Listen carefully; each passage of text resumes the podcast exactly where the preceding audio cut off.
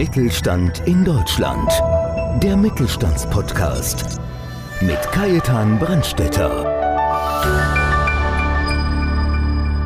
Heutige Episode bietet spannende Einblicke in die Arbeitswelt der Zukunft und zeigt, warum Wissenschaft und Praxis keine Gegensätze sein müssen. Dr. Roth, Gründer und Geschäftsführer von Blackbox Open, spricht über die Geschichte sowie die Kernkompetenzen des Unternehmens und was man unter einer Unternehmensberatung für neues Denken und Arbeiten verstehen darf. Moritz Reichert, Inhaber der Münchner Geschäftsstelle, erzählt aus arbeitspsychologischer psychologischer Sicht, wie sich die Pandemie auf unseren Arbeitsalltag auswirkt.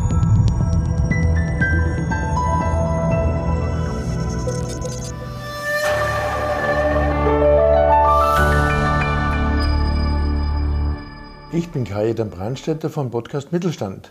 Meine heutigen beiden Gästen sind Dr. Colin Roth und Moritz Reichert von der Blackbox Open, einer wirtschaftspsychologischen Unternehmensberatung aus Nürnberg und jetzt auch seit kurzem in München. Dr. Colin Roth ist der Gründer und Geschäftsführer von Blackbox Open. Moritz Reichert ist der Standortleiter in München und Berater. Herzlich willkommen in unserer Runde. Servus, grüß dich. Danke, dass wir da sein dürfen. Lieber Colin, würdest du unseren Zuhörern etwas über dich verraten, über deinen Werdegang? Wie bist du zu der Blackbox Open gekommen? Du, das ist eine lange Geschichte, da wird der Podcast nicht reichen, aber ich versuche es aufs Wesentliche zu beschränken. Also ich habe Sozialwissenschaften nochmal studiert und in dem Fachgebiet mich mit Soziologie, Betriebswirtschaft und aber vor allem mit Psychologie beschäftigt. Und das Thema hat mich einfach gepackt. Ich habe dann in dem Bereich promoviert, Wirtschaftspsychologie, bin dann noch zwei Jahre in die USA gegangen, habe einen Postdoc in Psychologie und Management gemacht und dann bin ich so frisch mit dem ganzen Wissen zurück nach Deutschland gekommen und da hat sich das Ganze schon angebahnt, weil es schon ein paar Projekte gab, eine Unternehmensberatung zu gründen. Bin also quasi direkt mit der Promotion, den Forschungsarbeiten, die ich gemacht habe, dann habe ich ausgegründet. Ja, so eine Spin-off-Geschichte ist Blackbox Open aus einem Forschungsprojekt und dann losgestartet. Ja, so ging das los. Das war so 2008 ungefähr. 2008? Ja. ja dann gibt es ja bald ein 15-Jähriges, oder? Ja, wir haben tatsächlich das 10-Jährige irgendwie verschwitzt. Habe ich dann nochmal in den Verträgen gekramt. Ja. Und dann haben wir gesehen, dass wir 2018 das 10-Jährige verschwitzt haben. Das heißt, es wird definitiv dann 2023 unser 15-Jähriges geben, da laden wir dich dann herzlich Das, das feiern wir dann groß. Ja. ja. dann darf ich zu Moritz gehen. Ihr seid jetzt seit kurzem auch in München. Du bist der Standardleiter hier und vielleicht auch von deiner Seite ein paar private Sachen. Wie bist du dann zu Blackbox gestoßen? Erzähle ich gerne was drüber. Ich bin, wenn man so möchte, vielleicht den klassischen Weg gegangen, wie man auch vielleicht auch zu Blackbox Open kommt. Ich habe ursprünglich auch immer Psychologie studiert und wenn man Psychologie studiert, dann hat man ja auch die Wahl, ob man jetzt in die klinische Richtung geht oder vielleicht eher in die arbeitspsychologische Richtung. Naja, mich hat dieses Arbeitspsychologische schon immer so ein bisschen mehr interessiert. Also diese Frage, wie man diesen großen Block der Arbeit, mit dem wir uns ja auch lebenslang beschäftigen, ne, irgendwie so gestalten kann, dass Arbeit irgendwas auch ist, was uns stärkt ja, und was uns irgendwie zufrieden macht und was uns irgendwie auch mit Sinn erfüllt. Und ich bin dann aus meinem Studium kommend in einige Personalabteilungen auch gegangen, habe da Praktika machen dürfen und habe dann aber auch gemerkt, dass in den Personalabteilungen häufig immer noch eine stark betriebswirtschaftliche Sichtweise auf Personalarbeit vorherrscht und dass so diese ganzen tollen Erkenntnisse aus der Arbeitspsychologie nur teilweise Anwendung finden. Und dann bin ich im nächsten Schritt eben auch zu Blackbox Open gekommen und dann habe ich schon gemerkt, da tickt man ein wenig anders. Ne? Und so diese ganzen tollen Erkenntnisse, für die ich auch irgendwie schon seit dem Studium irgendwo brenne, da habe ich die Möglichkeit, das in die Beratung einfließen zu lassen. Ja, da bin ich jetzt schon seit über zwei Jahren auch mit an Bord und du hast es angesprochen, jetzt seit November 2020 haben wir auch einen Standort in München mitgegründet und da habe ich jetzt mit eben auch die schöne Aufgabe hier in München, den Standortaufbau voranzutreiben. Ja, da werden wir auch eng zusammenarbeiten, darauf freue ich mich einfach schon. Zu dir, lieber Colin, noch einmal eine Frage. Du bist ja der Vater des Ganzen, sage ich jetzt mal, der Ideengeber, der Kopf, du hast ja gestartet, haben wir jetzt gerade mitgekriegt, seit 2008 schon. Das ist ja für eine Unternehmensberatung, ist ja das beachtlich und viel, also Chapeau. Du hast auf deiner Homepage wirklich gut beschrieben, das neue Denken und Arbeiten. Ich meine, das Thema New Work ist ja so ein Schlagwort draußen, was darf man sich vorstellen unter neues Denken und Arbeiten? Also diese New Work-Bewegung, sage ich mal, die ist in den ersten Jahren erstmal so ein bisschen an uns vorbeigegangen, muss ich sagen. Wir haben uns da so ein bisschen mehr mit uns selbst beschäftigt, mit Arbeitspsychologie und mit der Vorstellung, dass es total wichtig ist, dass psychologische Erkenntnisse in die Praxis überführt werden. Und erst mit dieser Auseinandersetzung, was da passiert am Arbeitsmarkt, ja, durch den Wettbewerbsdruck, den es gibt, um die besten Talente, ja, eine neue Generation, wie Moritz zum Beispiel, und die Jüngeren auch noch mehr sogar, die Arbeit auch einfach aus einer anderen Perspektive sehen, die die Arbeit erleben wollen, die da drin in, schon den Wesenskern auch sehen, ihre Identität. Aber das muss Freude machen, das muss Spaß machen, das darf dich nicht kaputt machen auf Dauer. Und dieser New Work-Gedanke geht so ein bisschen in die Richtung. Ne? Also selbstbestimmtes Arbeiten, Freiheit, Vertrauen, alles Werte, die unglaublich wichtig sind für menschliche Motivation. Und so sehe ich eigentlich den Schulterschluss zwischen Arbeitspsychologie und New Work. Da ist ein großer Zusammenhang, ja, weil Arbeitspsychologie grundlegend ja die Idee verfolgt, wie ist es möglich, dass Menschen gesund sind, wenn sie arbeiten und gleichzeitig produktiv. Also ist es beides möglich. Und damit beschäftigen wir uns. Und das ja, spornt mich jeden Tag wieder aufs Neue an. Ja, aber Colin, das hat sich ja total sowieso komplett geändert. Also auch die Motivation ist ja mittlerweile, glaube ich, andere geworden. Also ich bin ja die Generation Verkäufer, die sich gefreut haben, wenn man den gelockt hat mit einem größeren Auto. Aber das geht ja komplett in den Hintergrund mittlerweile, wenn ich dann damals denke, ich war damals Key Account Manager und das Allerschönste an dem Titel war nicht der Titel, sondern dass ich damals Anspruch auf eine E-Klasse gehabt habe. Das war für mich das Größte. Oder ein Audi 100 damals. Aber mhm. damit kannst du heute fast keinen mehr leisten. Du musst ja eher Firmenfahrzeug oder Firmenfahrrad äh, geben oder sogar das geht so weit, dass äh, der Kinder, der Krippenplatz wichtiger ist als ein größeres Auto. Da hat sich viel geändert. Gell? Ich weiß nicht, ob man es jetzt so an Objekten festmachen kann. Nur als Beispiel von mir jetzt. Ja. Ich glaube schon, dass es immer noch Dinge gibt, die unglaublich wichtig sind, die auch materieller oder immaterieller Natur sind. Wir haben gerade darüber gesprochen, zum Beispiel coole Kopfhörer. Ja? Das müssen halt die besten Kopfhörer sein, damit du vernünftig arbeiten kannst, egal wo du bist. Arbeitsorte. Anders denken erste Orte, zweite Orte, dritte Orte, vierte Orte. Ich habe da gerade gesagt, ich komme gerade aus dem Urlaub, aber das ist eigentlich so eine Mischung. Ich nutze eine, eine, Ferienwohnung, dort kann ich mich in Ruhe hinsetzen und meine Arbeit machen, ein bisschen Skifahren gehen, dann fahre ich nach München rein. Und da muss die Technik funktionieren. Da musst du in der Lage sein, nahtlos mit deinem Team zusammenzuarbeiten. Da spielt Digitalisierung eine Rolle. Die Art, wie Arbeit organisiert ist, ist ganz wichtig. Also das sind schon auch Dinge, da gehört Investition dazu auch viel Zeit, die man da investieren muss, um das Ganze auf ein gutes Level zu bringen. Wie ich es gerade eingangs gesagt habe, ich glaube, dir war es auch damals wichtig, dass sich für dich Arbeit gut anfühlt. Man hat da vielleicht nur nicht so viel drüber nachgedacht, wie man es vielleicht heute tut, weil es eine öffentliche Diskussion geworden ist, dass Arbeit etwas ist, was einerseits krank machen kann, ja, wenn sie nicht gut gestaltet ist, aber auch beflügeln kann. Und ich glaube, diese Balance, diese Diskussion, die gibt es eigentlich schon viele Jahrzehnte. Aber jetzt wird sie halt sehr aktiv geführt von der Generation, die jetzt in die Arbeitsmärkte drängt. Ja, aber gerade jetzt beim BVMW, wir merken ja selber, das Thema Arbeitskräftemangel, Fachkräftemangel, das beschäftigt ja alle miteinander und das wird ein ganz heißes Thema werden. Aber jetzt zu dir die Frage, Moritz, du hast erst als neuer Geschäftsstellenleiter der ganze neue Visitenkarte in München. Was hast du vor in München? Ja, einiges. Aber ich fange vielleicht die Beantwortung der Frage ein bisschen weiter hinten an, wie wir auch die Idee überhaupt entwickelt haben, nach, Nürnberg, äh, nach München kommen zu wollen. Es ist ja so, wir hatten schon auch seit längerer Zeit immer wieder auch Kontakt und haben einige schöne, gute Projekte auch auch mit Partnern in München und der Münchner Region auch gemacht. Das heißt, wir waren schon immer so ein bisschen auch in der Münchner Region unterwegs. Und es war dann so, dass dann wir vor zwei Jahren ungefähr, ich glaube im Februar war es, kurz vor der Pandemie, da wir dann auch in der Strategietagung zusammen und haben uns auch nochmal das Leitbild ähm, von vor einigen Jahren auch angeschaut und haben dann auch noch festgestellt, dass diese Strategie zu sagen, wir wollen irgendwie auch mehr wieder in die Landeshauptstadt gehen, wir wollen auch diese partnerschaftlichen Beziehungen, die wir da auch schon aufgebaut haben, weiter ausbauen, dass sie schon länger in der Strategie irgendwie stand. Und dann kam noch der günstige Umstand dazu, dass man mit mir bei Blackbox Open irgendwie auch einen Berater hatte, der noch aus der Region kam, der hier irgendwie auch fest verwurzelt ist. Und da hat man, glaube ich, alle Bestandteile, dass wir gesagt haben, naja, dann machen wir doch das. Und dann kam es eben dazu, dass wir im November 2020 war es, gesagt haben, wir launchen jetzt den Standort in München. Und seit letztem Jahr im Dezember habe ich auch noch Unterstützung bekommen von meiner ganz tollen Kollegin, von der Friederike, mit der ich jetzt gemeinsam diesen Standortaufbau vorantreibe. Ich sage mal so, das Ziel, das wir jetzt eben auch verfolgen, ist eigentlich auch diese Mission, die Colin gerade vorher so schön beschrieben hat, nämlich arbeitspsychologische Erkenntnisse, die ja so wichtig sind, die auch den Unterschied machen können in der täglichen Arbeit, auch im Münchner Raum zu verankern, zu verbreiten und auch als fester Bestandteil der Beratungslandschaft wahrgenommen zu werden.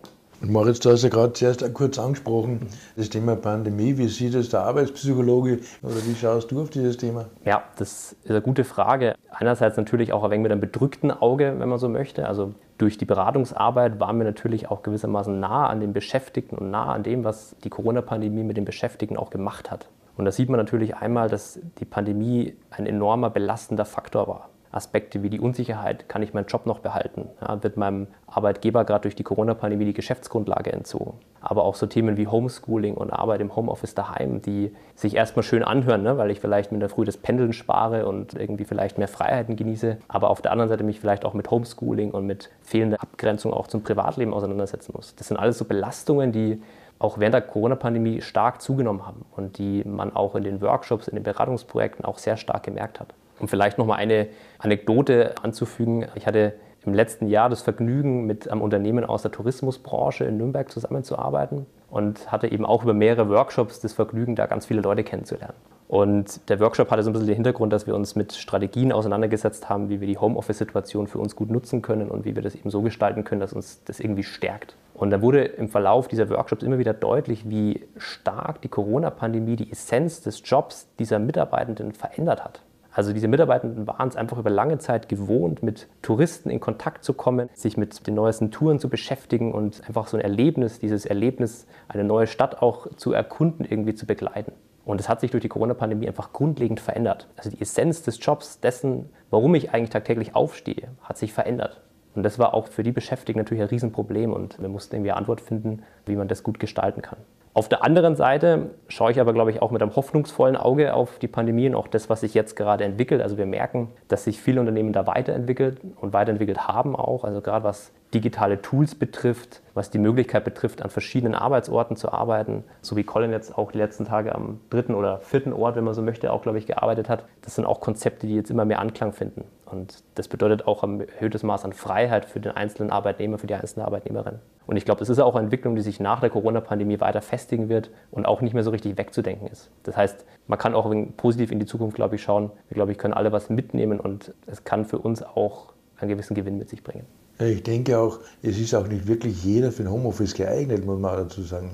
Also es soll es ja auch geben. Also ich habe das große Glück gehabt, die letzten 20 Jahre habe ich im Homeoffice gearbeitet, aber ich habe halt ein richtiges Büro gehabt mit Stuhl und alles.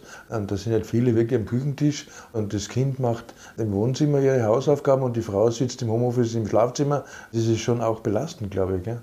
Da merkt man recht stark, also es gibt so die, die eine Gruppe an Personen, die schon immer irgendwie in der Lage waren, sich in verschiedenen Kontexten gut selbst zu managen.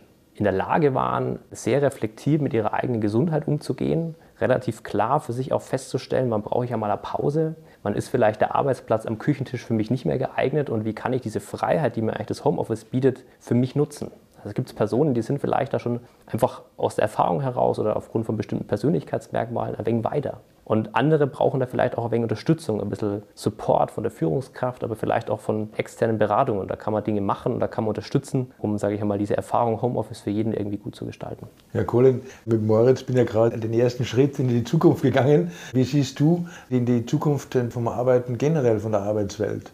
Also da muss man wahrscheinlich auch Branchen so ein bisschen unterscheiden, wobei wir auch in der Industrie unterwegs sind, auch mit Menschen zusammenarbeiten, die in der Produktion tätig sind. Und selbst da sieht man also Veränderungen in den Prozessabläufen. Man sieht Veränderungen in der Art und Weise, wie zusammengearbeitet wird. Durch Technologie, durch Automatisierung entwickeln sich die Arbeitsplätze weiter. Also auch Menschen haben jetzt die großartige Möglichkeit, nochmal neue Dinge dazuzulernen, die sie dazu befähigen, auch in einer durch Digitalisierung geprägten Arbeitswelt weiterhin eine relevante Position zu haben. Also ich teile diese Angst nicht durchgängig, dass wir ganz viele Arbeitsplätze verlieren, sondern unsere Arbeitswelt wird sich weiterentwickeln. Im Bestfall wird es wirklich einen Job Enrichment geben, also eine Bereicherung für jeden Einzelnen.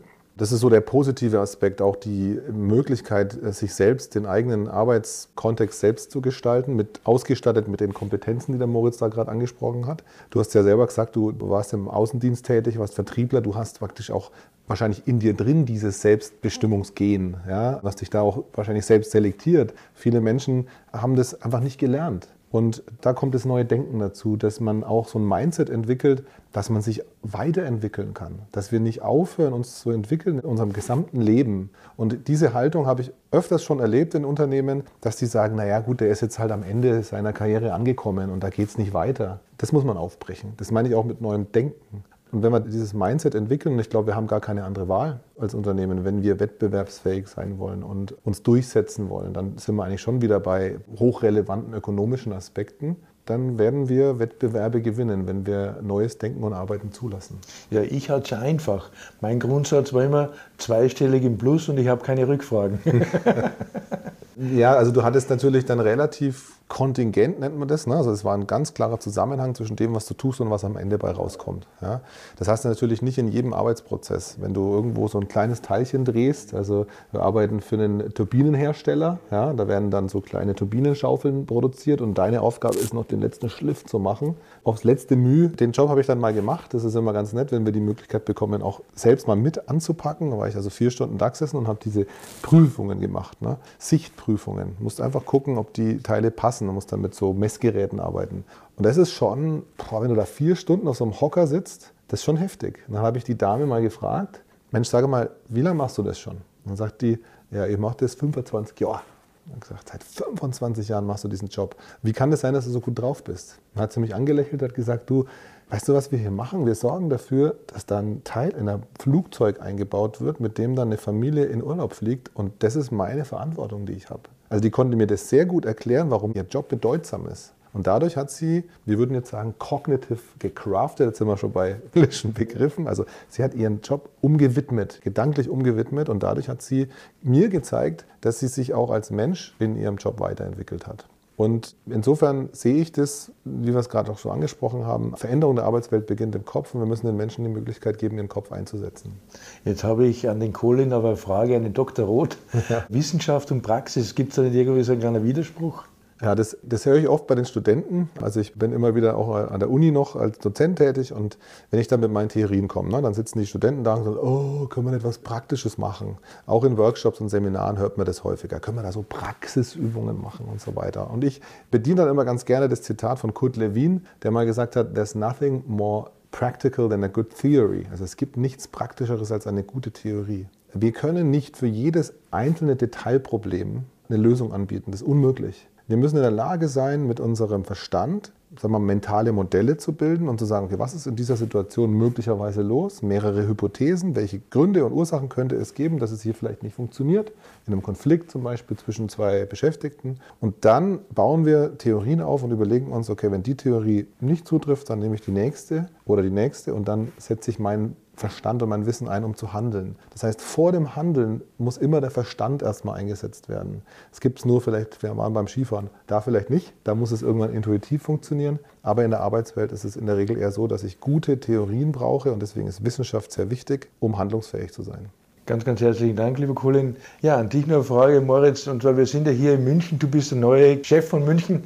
Vielleicht gibst du unseren Zuhörern auch noch so den letzten Tipp, wo man sagt, das ist es. Ich glaube, vielleicht ein Tipp, den ich noch mitgeben möchte, ist gespannt in die neue Arbeitswelt zu schauen, gespannt zu sein, was da noch kommt. Und ja, ich glaube, wir tragen alle in uns dieses Mindset und haben alle in uns, glaube ich, diese Fähigkeit, dieses neue Denken zu praktizieren. Und ich glaube, das kann uns hoffnungsvoll stimmen. Wir werden auf jeden Fall in der Beschreibung vom Podcast unten nochmal eure Kontaktdaten, alles reinschreiben und auch was zum Nachlassen. Wir haben auch zwei Blogartikel, wunderbare. Und somit bedanke ich mich ganz, ganz herzlich an euch beide, lieber Colin, lieber Moritz, für das wunderbare Interview. Dankeschön. Vielen Dank. Danke, Kai. Ich würde gerne aber noch eins hinzufügen, weil ich habe mir das nämlich extra in mein iPad reingeschrieben, als ihr euch unterhalten habt. Das war so eine Frage, die ich mir wirklich überlegt habe, wie beantworte ich die? Welchen Tipp gebe ich den Menschen mit für die neue Arbeitswelt? Und am Jahresende bin ich auf einen Artikel gestoßen von Arnold Backer. Das ist ein holländischer Arbeitspsychologe, der sich ganz viel mit Burnout und Engagement beschäftigt hat. Also wer den googeln möchte, der findet ganz viel Informationen zu Arnold Backer. Und der, die haben eine Studie gemacht in den letzten zwei Jahren, war ja auch für die Forscher total spannend herauszufinden, was ist denn in den letzten zwei Jahren passiert. Und haben Menschen befragt, wie sie ihre Arbeit gestalten wie sie die Pandemie wahrnehmen, wie sie die Situationen, die so, also die Ängste, welche Ängste sie haben und so weiter. Und haben dann versucht herauszufinden, welche Personen, wem geht es da besser? Also wer kommt besser mit diesen Sorgen und Ängsten zurecht? Und haben nicht auf Persönlichkeit geguckt, das wäre so einfach, ne, zu sagen, naja, das sind halt irgendwie so gewissenhafte, lustige Typen extrovertierter Natur, die können damit besser umgehen. So einfach ist es nicht, sondern wir haben auf Verhalten geguckt. Also was haben die anders gemacht als andere? Und interessanterweise war die Botschaft sehr einfach. Die haben angefangen, ihre Arbeitswelt spielerisch zu ergründen. Man nennt es dann Playful Work Design. Also sie haben aus ihrem Job ein Spiel gemacht. Das würde bedeuten, wenn du als Außendienstler noch fünf Calls machen musst, ja, bis du am, am Abend dein Schnitzel isst oder so, sagst du dir, okay, ich habe jetzt noch zehn Minuten Zeit und jetzt rufe ich noch fünf Leute an. und mache eine Stoppuhr an zum Beispiel. Also ich spiele mit meiner Arbeit. Also fange an, deine Arbeit spielerisch zu ergründen. Das wäre mein Tipp für die Zukunft und für die nächste Zeit. Es geht ganz einfach und sorgt sogar dafür, dass man die Sorgen, Ängste und Nöte einer Corona-Pandemie nicht so hart oder nicht so arg für sich persönlich auch wahrnehmen muss. Colin hat uns ganz verschwiegen, er hat auch Marketing ein Semester studiert und das Wichtigste am Brief ist immer das PS und für dieses PS ein ganz, ganz herzliches Dankeschön. Alles klar. Ja, und an Sie wiederum ein herzliches Dankeschön, dass Sie dabei waren. Beim Podcast Mittelstand freuen Sie sich schon auf die nächste Ausgabe. Mittelstand in Deutschland. Der Mittelstandspodcast. Mehr Infos mittelstand-in-deutschland.de